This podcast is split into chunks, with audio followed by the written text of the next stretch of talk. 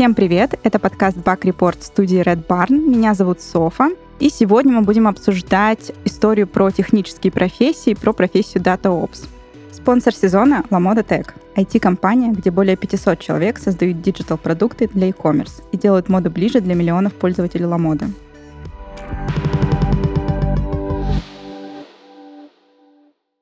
А в гостях у нас Аня, DataOps Lead Самоката. Привет, Ань.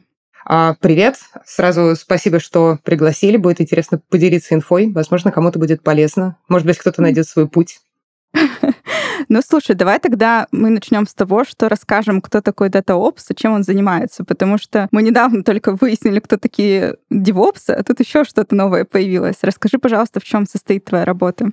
А, направление действительно достаточно новое а, в какой-то степени. Мне кажется, в Россию оно пришло... Первый раз я услышала, говоря, как услышала, я увидела, что мне это написали в трудовой книжке а, в 2018 году. И выросло оно из э, администраторов баз данных, как мне кажется, ну, это мой кейс, и я думаю, что чаще всего он действительно происходило примерно так. И системных администраторов, которых э, жизнь заносила на администрирование ну, разнообразных систем хранения. То есть это не только как бы классические реляционные базы данных, но и всякая бигдата, когда она начала развиваться, начали появляться всякие разные инструменты, SQL, NoSQL, объекты, миллион-миллион вариантов. Вот, все это не знали, куда засунуть, это все отдали системным администраторам, потому что все мы называли системными администраторами. Вот, соответственно, потом сформировали практику DevOps, которая была больше в сторону разработки, да, именно как бы как практика, которая заодно потом стала названием направления именно как специальности. Вот. И потом уже только от них отпочковали DataOps. Можно сказать, что DataOps — это ребята, которые находятся между непосредственно администраторами баз данных и DevOps'ами.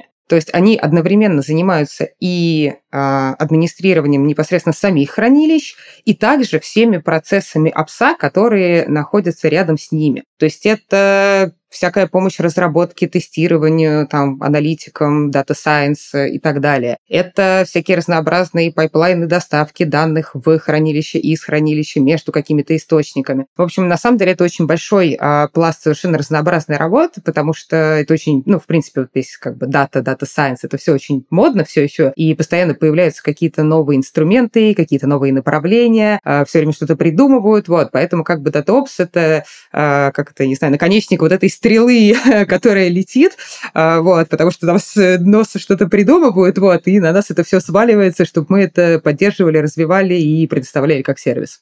Угу. Знаешь, есть такое представление, что чем более технически звучит должность, давай согласимся, что DataOps очень технически звучит, тем меньше вероятность, что этим будет заниматься женщина. Ну, я на примере тебе скажу, сколько я не встречала девопсов, это все были мужчины. И лиды девопсов, и, в принципе, внутри девопсов. И когда я пришла в самокат, увидела, что руководителем дата-опсов является девушка, я, если честно, очень сильно удивилась. Как ты думаешь, это вот такое представление, оно имеет место жить, и согласна ли ты с этим? Ну, тут, конечно, есть большой вопрос относительно понимания технической сложности, потому что мне кажется, что мир, наоборот, в том числе, да, как бы с развитием специализации, с тем, что приходит больше людей, часть из них женщин, женщин становится больше, а, в том числе поэтому названия как-то выравниваются. То есть вот, на мой взгляд, например, вот DataOps звучит гораздо более как-то так мягко, чем вот это администратор баз данных или системный администратор. Потому что вот системный администратор – это мужик в э, свитере с оленем, с усами, в общем, классическая такая картинка из э, мемов второй половины нулей. Вот, как бы сейчас оно уже все звучит не так грубо, и поэтому мне кажется, что да, в том числе нет вот этой жесткой ассоциации с усатым мужиком, и поэтому, ну, как бы девушка в такой позиции выглядит уже как бы не так, не совсем корректно сказать, неуместно, но, по крайней мере, не так удивительно. То есть кажется, что это уже какая-то современность, какой-то прогресс, э, там, большее равенство, большее гендерное разнообразие. То есть кажется, что тут название входит как бы в цикл с самой сутью Тогда с другой стороны зайдем. Вот ты руководишь командой а, датоопсов. Сколько там девушек и сколько парней? Пять парней, одна девушка. Это включая меня. Ну вот все равно, мне кажется. Я хочу сказать, что самокат в этом плане достаточно балансная компания, потому что у нас в эксплуатации на самом деле несколько девушек. А, могу ошибиться с точным числом, но четыре, наверное, ну, четыре точно есть. А, вот, что на самом деле неплохо. Примерно человек на 40, но неважно, зато есть. Ну хорошо, давай считать, что самокат прогрессивная компания тем, что девушки у нас все-таки есть. В таких, а, как мне кажется, достаточно сложных технических вещах, даже несмотря на то, что они называются очень мягким словом DataOps. Окей, у тебя достаточно большой карьерный опыт, и по-любому у тебя были повышения. Ну, то есть ты не сразу пришла работать э, лидом датаопсов. А как ты считаешь, всегда ли ты их получала достаточно быстро, вот именно в тот момент, когда они по логике должны были уже быть? Или, может быть, бывали ситуации, когда ты подходила по скиллам для перехода на следующий уровень, но тебе не давали шансов. Были ли у тебя такие кейсы? В рамках хоть какого бы то ни было вообще прижимания к стенке и там недооценки или какой-то критики, которая была, да, как-то связана с полом, я встречалась только на, как это принято называть, предприятиях ОПК, угу. потому что оборонно-промышленный комплекс. Угу. Сейчас потому кажется, что, что мы работали как... в одном месте, ну давай. А, потому что там, как правило, начальники, особенно какие-то крупные начальники, это а, либо прям военные, либо из семей военных, или какие-нибудь там жены военных. Ну, в общем, это а, ребята, у которых, так сказать, э, марширование головного мозга в некоторой степени проявляется, вот, и там, да, там, конечно, на тебя смотрят, что, типа, вместо женщины это секретарь, вот, сиди, носи бумажки, а вот это вот все сложное оставь э, настоящему мужскому делу. Вот, в коммерческих компаниях, честно говоря, никогда не сталкивалась, собственно говоря, все абсолютно так же, как и в любой другой ситуации, что а, редко, когда компания идет тебе навстречу сама, как правило, ты приходишь сам и говоришь, у меня тут стало что-то больше обязанностей, я стала больше делать, я взяла себе новую зону ответственности, кажется, мне надо повысить. Вот. И как бы ну, прямые просьбы никогда не игнорировались. А как ты думаешь, когда вот такие ситуации случаются, как ты рассказала про вот первый свой кейс, а что тут имеет больше вес? Именно вот сама специфика компании, какая-то корп-культура внутри. Могло ли быть такое в твоей первой компании, которой ты говоришь, что, а, ну, типа, там, один начальник вот так подступал, другой вот так? Или там вообще вся культура такая была? Я более чем уверена, что на самом деле абсолютно во всех компаниях люди примерно одного склада. Не бывает такого, чтобы какой-нибудь очень расслабленный, не знаю, там, позитивный руководитель набирал себе каких-то суперсуровых менеджеров или наоборот. Mm-hmm. Вот, поэтому люди всегда набирают себе тех, с кем работать комфортно, а комфортно людям, как правило, работать с людьми близкими по а, ну, как-то по духу, поведению дел. Вот, поэтому нет, э, это все же ситуация, я думаю, общей культуры компании. Можно назвать ее корпоративной, просто к... не, ко всем, не, ко, не ко всем компаниям это слово подойдет. Угу. Вот. А ты уже больше 10 лет в IT, если... Больше 15. Больше 15 лет в IT. С стороны своего опыта, достаточно большого, ты можешь понять динамику, как относились, в принципе, к девушкам на вот таких технических профессиях, вот как мы проговорили про ребят с длинной бородой и с оленем. Вот изменилось что-то, как относится сейчас, раньше? Несмотря на то, что у нас там изменилось название этой профессии. Давай так. А, безусловно, изменилось, но я бы не сказала, что это какие-то позитивные или негативные отношения. Это скорее стало немного по-другому. Действительно, раньше, ну, особенно сильно раньше, когда IT не было так популярно, а девушек было гораздо меньше, и, как правило, если приходила на собеседование девушка, особенно, да, на какую-нибудь, э, э, ну, такую прям, вот как ты, собственно говоря, вначале сказала, очень техническую позицию, например, там, бэкэнд-разработчик или, да, вот там, системный администратор, а, то, как правило, на собеседование приходило еще пара человек просто поглазеть. Серьезно, иногда бывало, бывало такое, что там у тебя начальник, как, например, технический специалист, тебя собеседует, и два человека просто сидят посмотреть посмотреть, послушать и вообще, типа, чтобы потом рассказать, да, потом рассказать, что, типа, блин, представляешь, я тут такое видел, пришла девчонка к нам там на разработчика. Вот, соответственно, ну, как бы сейчас это уже не такая диковинка и меньше вот этого вау-эффекта. Вот, то есть как бы более ровное отношение как, э, ну, к человеку, к специалисту. Ну да, мне кажется, если приходит девушка на собеседование, это не вызывает каких-то вопросов. А вот, в принципе, э, ну, ты по-любому проводишь собеседование тоже к себе в команду. А заметила ли ты, что увеличилось количество девушек на эти позиции, когда к тебе приходится? Или все вот осталось ровно так же, что больше все равно приходит парней и ничего не меняется? Я была руководителем, ну, как бы до самоката еще в двух компаниях. По-прежнему это все надо понимать, это достаточно маленькие отделы, это все круто звучит, но это такие небольшие подразделения. А, и, наверное, где-то из там 25-30 человек, которые у меня были в команде, было ровно две девушки. Угу. И вот одна была биоаналитиком, то есть она как бы была не совсем техническим специалистом, то есть она больше занималась именно визуализацией всякой разной там отрисовки, Power BI, и вот графики красивые, не сильно вдавалась в техническую часть. А вторая была, э, занималась базами, но не справилась, в общем, к, сожалению. Не очень сложились с ней трудовые отношения. Вот. А остальные все, да, были ребята. Поэтому как бы, э, как сказать, с разницей в 15 лет 0 или 2, это, конечно, увеличение, но надо признаться, что очень малое. Mm-hmm. Вот. Плюс мне кажется, что из-за того, что сейчас достаточно много есть э, вариантов, э, не скажу, что более простых специальностей, но специальностей с более простым входом. И тут мы возвращаемся тоже к некоторой стереотипности, что мне кажется, что больше стереотип, например, есть, что тестировщик, да, КУА – это вот такая более женская профессия, потому что очень много девочек КУА угу. в соотношении, так как бы, ну, по, по ощущениям, на взгляд. Вот. Ну, как бы возможно, потому что, да, чуть проще зайти, потому что вот админство, оно а, такое, что ты не можешь его вычитать из книжки. Это то, что набирается с, исключительно с опытом. А можешь, пожалуйста, рассказать свой карьерный путь, как ты вот пришла к руководителю? Когда мне было 6 лет, у папы появился компьютер.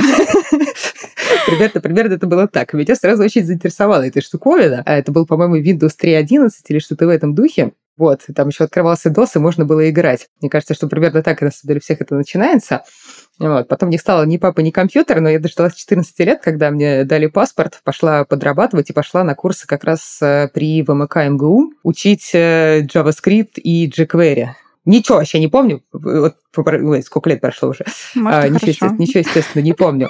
Вот. Ну, то есть как-то вот меня сразу... Я помню, что я написала там Тетрис, какое-то количество сайтов, потом писала какие-то совершенно нелепые лендосы на заказ, там, типа по 300 рублей в институте, ну, то есть какие-то смешные вообще совершенно вещи. И вот первая уже как бы полноценная работа, я пошла, ну, как бы я пошла в офис, в айтишный офис в 18, то есть, опять же, как только мне стало можно работать, я стала работать. И я попала, надо признаться, что так, как бы, ну, несколько по знакомству, а, попала на подхват в компанию туроператора, и тоже я туда пришла, что вот у меня там вот эти сайтики смешные есть, да, давайте я вам что-нибудь сделаю. И сначала меня взяли такое, принеси, подай, там, CSS-стили поправить. Вот, а потом такие, давай ты нам еще отчеты, короче, на SQL попишешь. Нам тут как раз надо, ну, чтобы сделать саму выгрузку данных и нарисовать там в интерфейсе какую-то формочку с кнопочками, там, фильтрами, что-то такое. Вот, и я очень хорошо помню, это был, э, как раз был 2008 год, и я часа два с половиной, короче, писала свой первый запрос, в котором было, наверное, слов 15, не соврать соврать бы. это, было уже, это было ужасно мучительно а, и очень страшно, что мне дали задание, я ничего не понимаю, как же это сделать. Вот. И через год я уже пришла в следующую компанию непосредственно разработчика баз данных.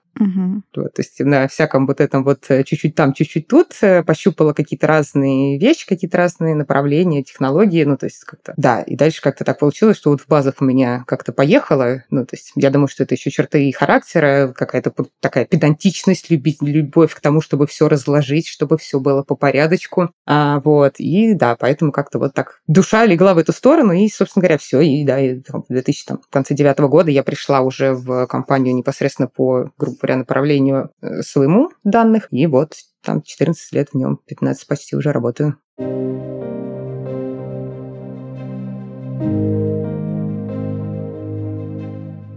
Мода ассоциируется у нас с роскошными нарядами, дорогими показами и глянцевыми журналами.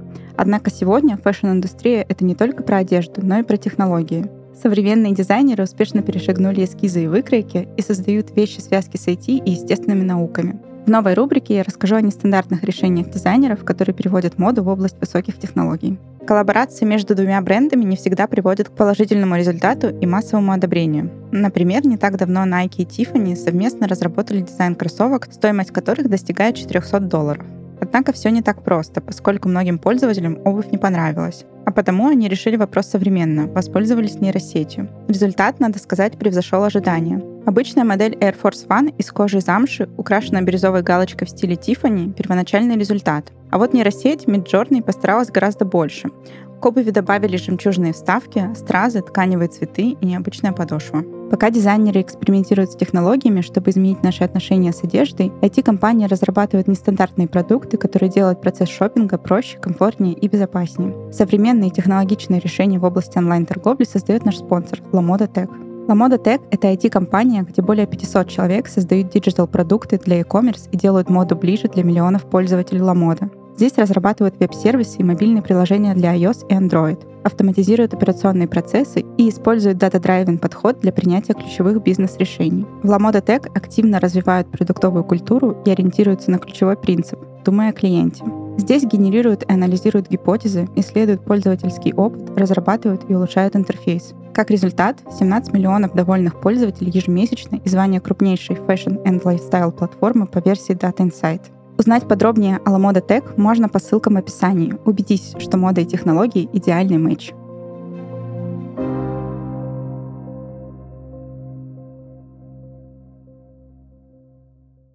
Слушай, ты затронула такую штуку, что вот у тебя есть качество, вот эта педантичность разложить везде. Это устоявшее считается, что это больше какое-то женское качество. Ну, вот девочки любят, чтобы везде порядок был и так далее. Вот тут возникает вопрос, почему тогда в твоей профессии, из твоего же опыта тоже, а, не так много девушек? Как ты думаешь? Я абсолютно стопроцентно придерживаюсь мнения, что девушки гораздо более собранные, пунктуальные и вообще склонны к математической работе. А никогда не видела девушек, которые разбрасывают носки по квартире. Так что, ну, как бы, да, я считаю, что это вообще замечательное направление для женского ума, а, который более такой технический в каком-то смысле. Ну, мне больше нравится вариант, что это все-таки математика. Вот. Но мне кажется, что многих, а, во-первых, пугает погружение. Плюс э, это все равно изучение всякой технической документации, и все равно надо погружаться, надо проходить вот этот, это как на серфинге, что тебе надо переплыть волну, чтобы на нее встать, и вот этот момент преодоления, он очень тяжелый, когда ты гребешь против течения, очень страшно, ничего не понятно, это большое преодоление, и не у всех, особенно, ну, в достаточно там юном возрасте, когда ты еще не совсем понимаешь, чем ты хочешь заниматься, не у всех есть эти силы угу. на преодоление. Вот, и мы возвращаемся к там, ко-аналитикам, что, возможно, как бы туда народ идет как бы чуть охотнее, потому что кажется, что это ну, как бы чуть легче для входа, что тебе не надо сразу прям на глубину 50 метров фридайвингом. Угу. Ну, слушай, мы тут говорим, в принципе, про такую доступность этой профессии, то есть, ну, понятно, что для QA ты, ну, как бы достаточно легко можешь войти в DevOps, и в DevOps достаточно тяжело. Но вот почему именно парни все таки туда доходят, а не девушки? Вот кажется, что, наоборот, девушки должны быть этим заинтересованы, потому что тут вот проявляется вот эта история про педантичность, про аккуратность и так далее потому что идет заход через э, системное администрирование. Угу. Вот как раз этот вот серферная волна, это вот это классическое сисадминство с бородатыми мужиками с э, свитером. Угу что просто надо вот преодолеть вот этот, вот этот момент, когда ты ощущаешь себя этим бородатым мужиком с крошками на свитере, я не знаю, там, с усами в горчице, что-то такое, короче, отвратительное совершенно для женской натуры, вот, чтобы постичь вот эти вот э, азы, вот, знаешь, Linux-администрирования, вот, ну, какие-то вот эти общие вещи, которые достаточно кажутся далекими от э, повседневной реальности и которые кажутся очень запутанными, что их невозможно разложить, и это тоже как бы бесит страшно, и ты хочешь это выкинуть все, вот. И вот это, это действительно сложный э, порог, это сложный переход. Ну, слушай, я надеюсь, что этот подкаст поможет некоторым девушкам все-таки рассмотреть в этой профессии что-то женское и перешагнуть вот этот порог системного администрирования. Окей, хорошо. Давай перейдем немножко к другой теме. Ты как э, лид своей команды, в принципе, как любой лид, к сожалению или к счастью, тратишь достаточно много времени на всякие коммуникации там, с другими отделами, с другими командами и так далее. А не кажется ли тебе, что, хотя на самом деле, зная тебя, наверное, знаю этот ответ на этот вопрос, а, вот, что бывают иногда сложности в общении, а, там, от какого-нибудь откровенного хамства до какого-то м- сексизма в твою сторону, что там, господи, девушка и так далее. Вот, как ты думаешь, мне кажется, в нашей компании этого нет, но были ли у тебя такие вот кейсы? Вообще, на самом деле, самый, мне кажется, самый сексистский случай за всю мою рабочую практику, это когда мне сделали выговор с, чуть ли не с занесением в трудовую книжку за то, что я пришла на работу в шортах. Шорты были до колена. Это были э, светлые шорты в голубую клеточку. Я просто помню очень хорошо, э, потому что у нас в отделе была девочка, которая ходила, да, в белой блузке и черной юбке, но юбка это была, простите меня, порнографичная. Ну, вот такая прям вот юбка-пояс. И вот, вот я помню, что мне просто так... Это было тоже ну, очень много лет назад, но я помню, что мне это так возмутило. У нее получается по форме черная юбка, белая юбка, и не важно, что у нее там все видно. А вот, блин, шорты до колена, и это так не положено. Угу. Интересный у тебя кейс. Но, а в принципе... Вот. Ник- никаких... С точки зрения именно профессионального отношения, абсолютно никогда вообще тоже ничего не встречалось, потому что, ну, как бы бывает иногда Бывало иногда, что когда ты только начинаешь коммуникацию с человеком, особенно, да, если это мужчина, если это мужчина в какой-нибудь э, достаточно руководящей позиции, то он на тебя смотрит с таким сомнением немножечко, mm-hmm. как бы. А, но, как правило, через там 5, максимум 10 минут разговора это все быстро проходит, потому что, ну, как бы очень быстро, это, как мне кажется, как с любыми людьми, что сначала ты смотришь по внешности, условно, да, но все равно первое, что ты видишь, ты поэтому оцениваешь. Вот, и когда начинается диалог, то вот это первое впечатление, оно, безусловно, важно, но все равно отступает на второй план, потому что ты как бы разворачиваешь обертку и видишь саму конфетку, собственно говоря. Вот, и здесь уже фокус смещается на как бы то, о чем речь. Соответственно, если это мы говорим про работу, то это какие-то технические аспекты. Угу. То есть это опыт, это логика, это то, как человек размышляет, это то, как бы, какие подходы он а, видит и проповедует и пропагандирует, наверное, страшными угу. такими словами. Ну смотри, вот эти вот 10 минут предубеждений, скажем так, они все равно в начале разговора есть. Как ты думаешь, отличается ли вот эта история в больших и маленьких компаниях? Например, где большие компании, там типа очень много промежуточных всяких людей, э, много проектных команд, э, развитая там корпоративная культура, назовем ее так. Кажется, что тут должно быть вот этих вот историй намного меньше. А в маленьких компаниях э, наоборот, это намного чаще развито. Что думаешь по этому поводу? Я могу привести аргументы и туда, и туда.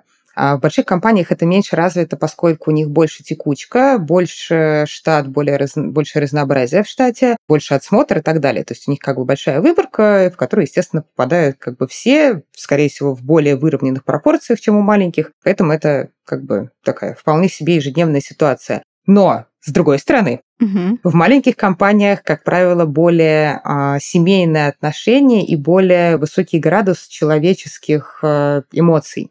То есть некоторой человеческой эмпатии внутри коллектива. И, скорее всего, в маленьких компаниях, когда приходит новый человек, на него автоматически включают вот это эмпатическое очарование, чтобы он почувствовал, как у нас уютно. А как ты думаешь, а если вот есть такой тип компаний, маленькие компании, где руководитель мужчина.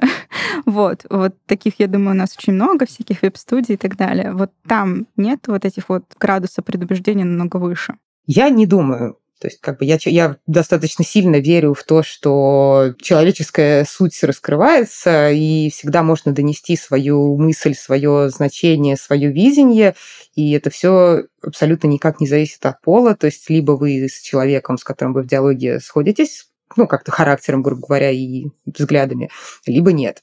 Вот. И, ну, понятная мысль, что если, да, ты начинаешь там рассказывать, не знаю, там, про свой опыт и свои скиллы, а на тебя смотрят как на мешок с картошкой, то проще встать и развернуться и уйти.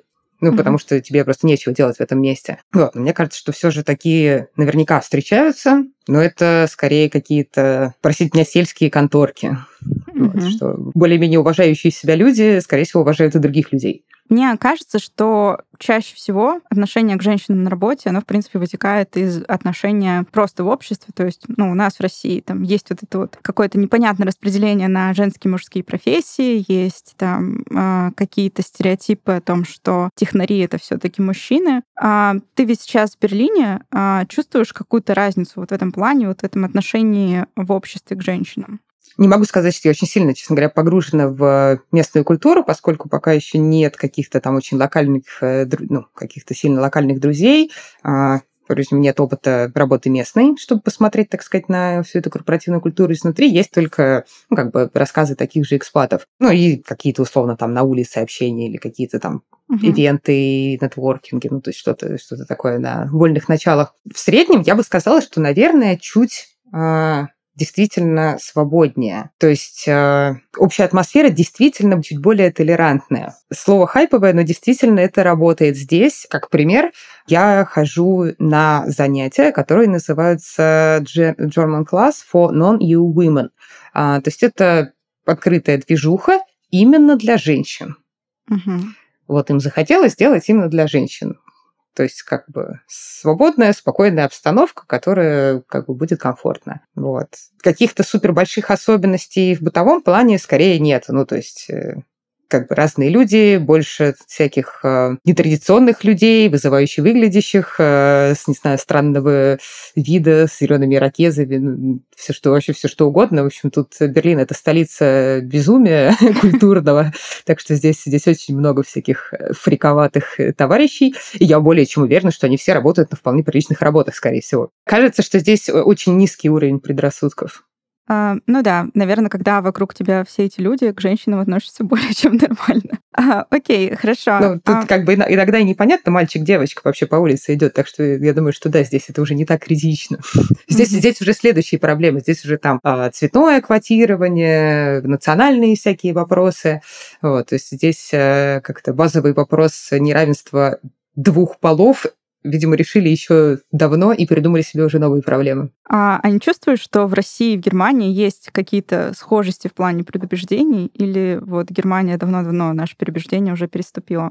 Я думаю, что наши предубеждения она переступила и, говорю, и придумала себе, собственно говоря, уже новые. Ну да. Я думаю, что в России, даже несмотря на то, что Москва гигантский город, и там очень много людей, очень много разных людей, есть э, там и малые национальности, есть и какие-нибудь там панки, и, не знаю, гламурные девочки, анимешники, в общем, тоже, тоже куча-куча разного народа, а, который в том числе, естественно, работают, большие компании, в том числе айтишные, где они работают там в каких-то-нибудь модных офисах. Вот. Но все равно не такая культурная эклектика, как в Европе, поэтому Россия Россия немного отстает в плане социального развития, принятия или изменения каких-то социальных норм. Вот. Ну и плюс, естественно, как бы наш общий вектор э, тоже немного не в эту сторону направлен.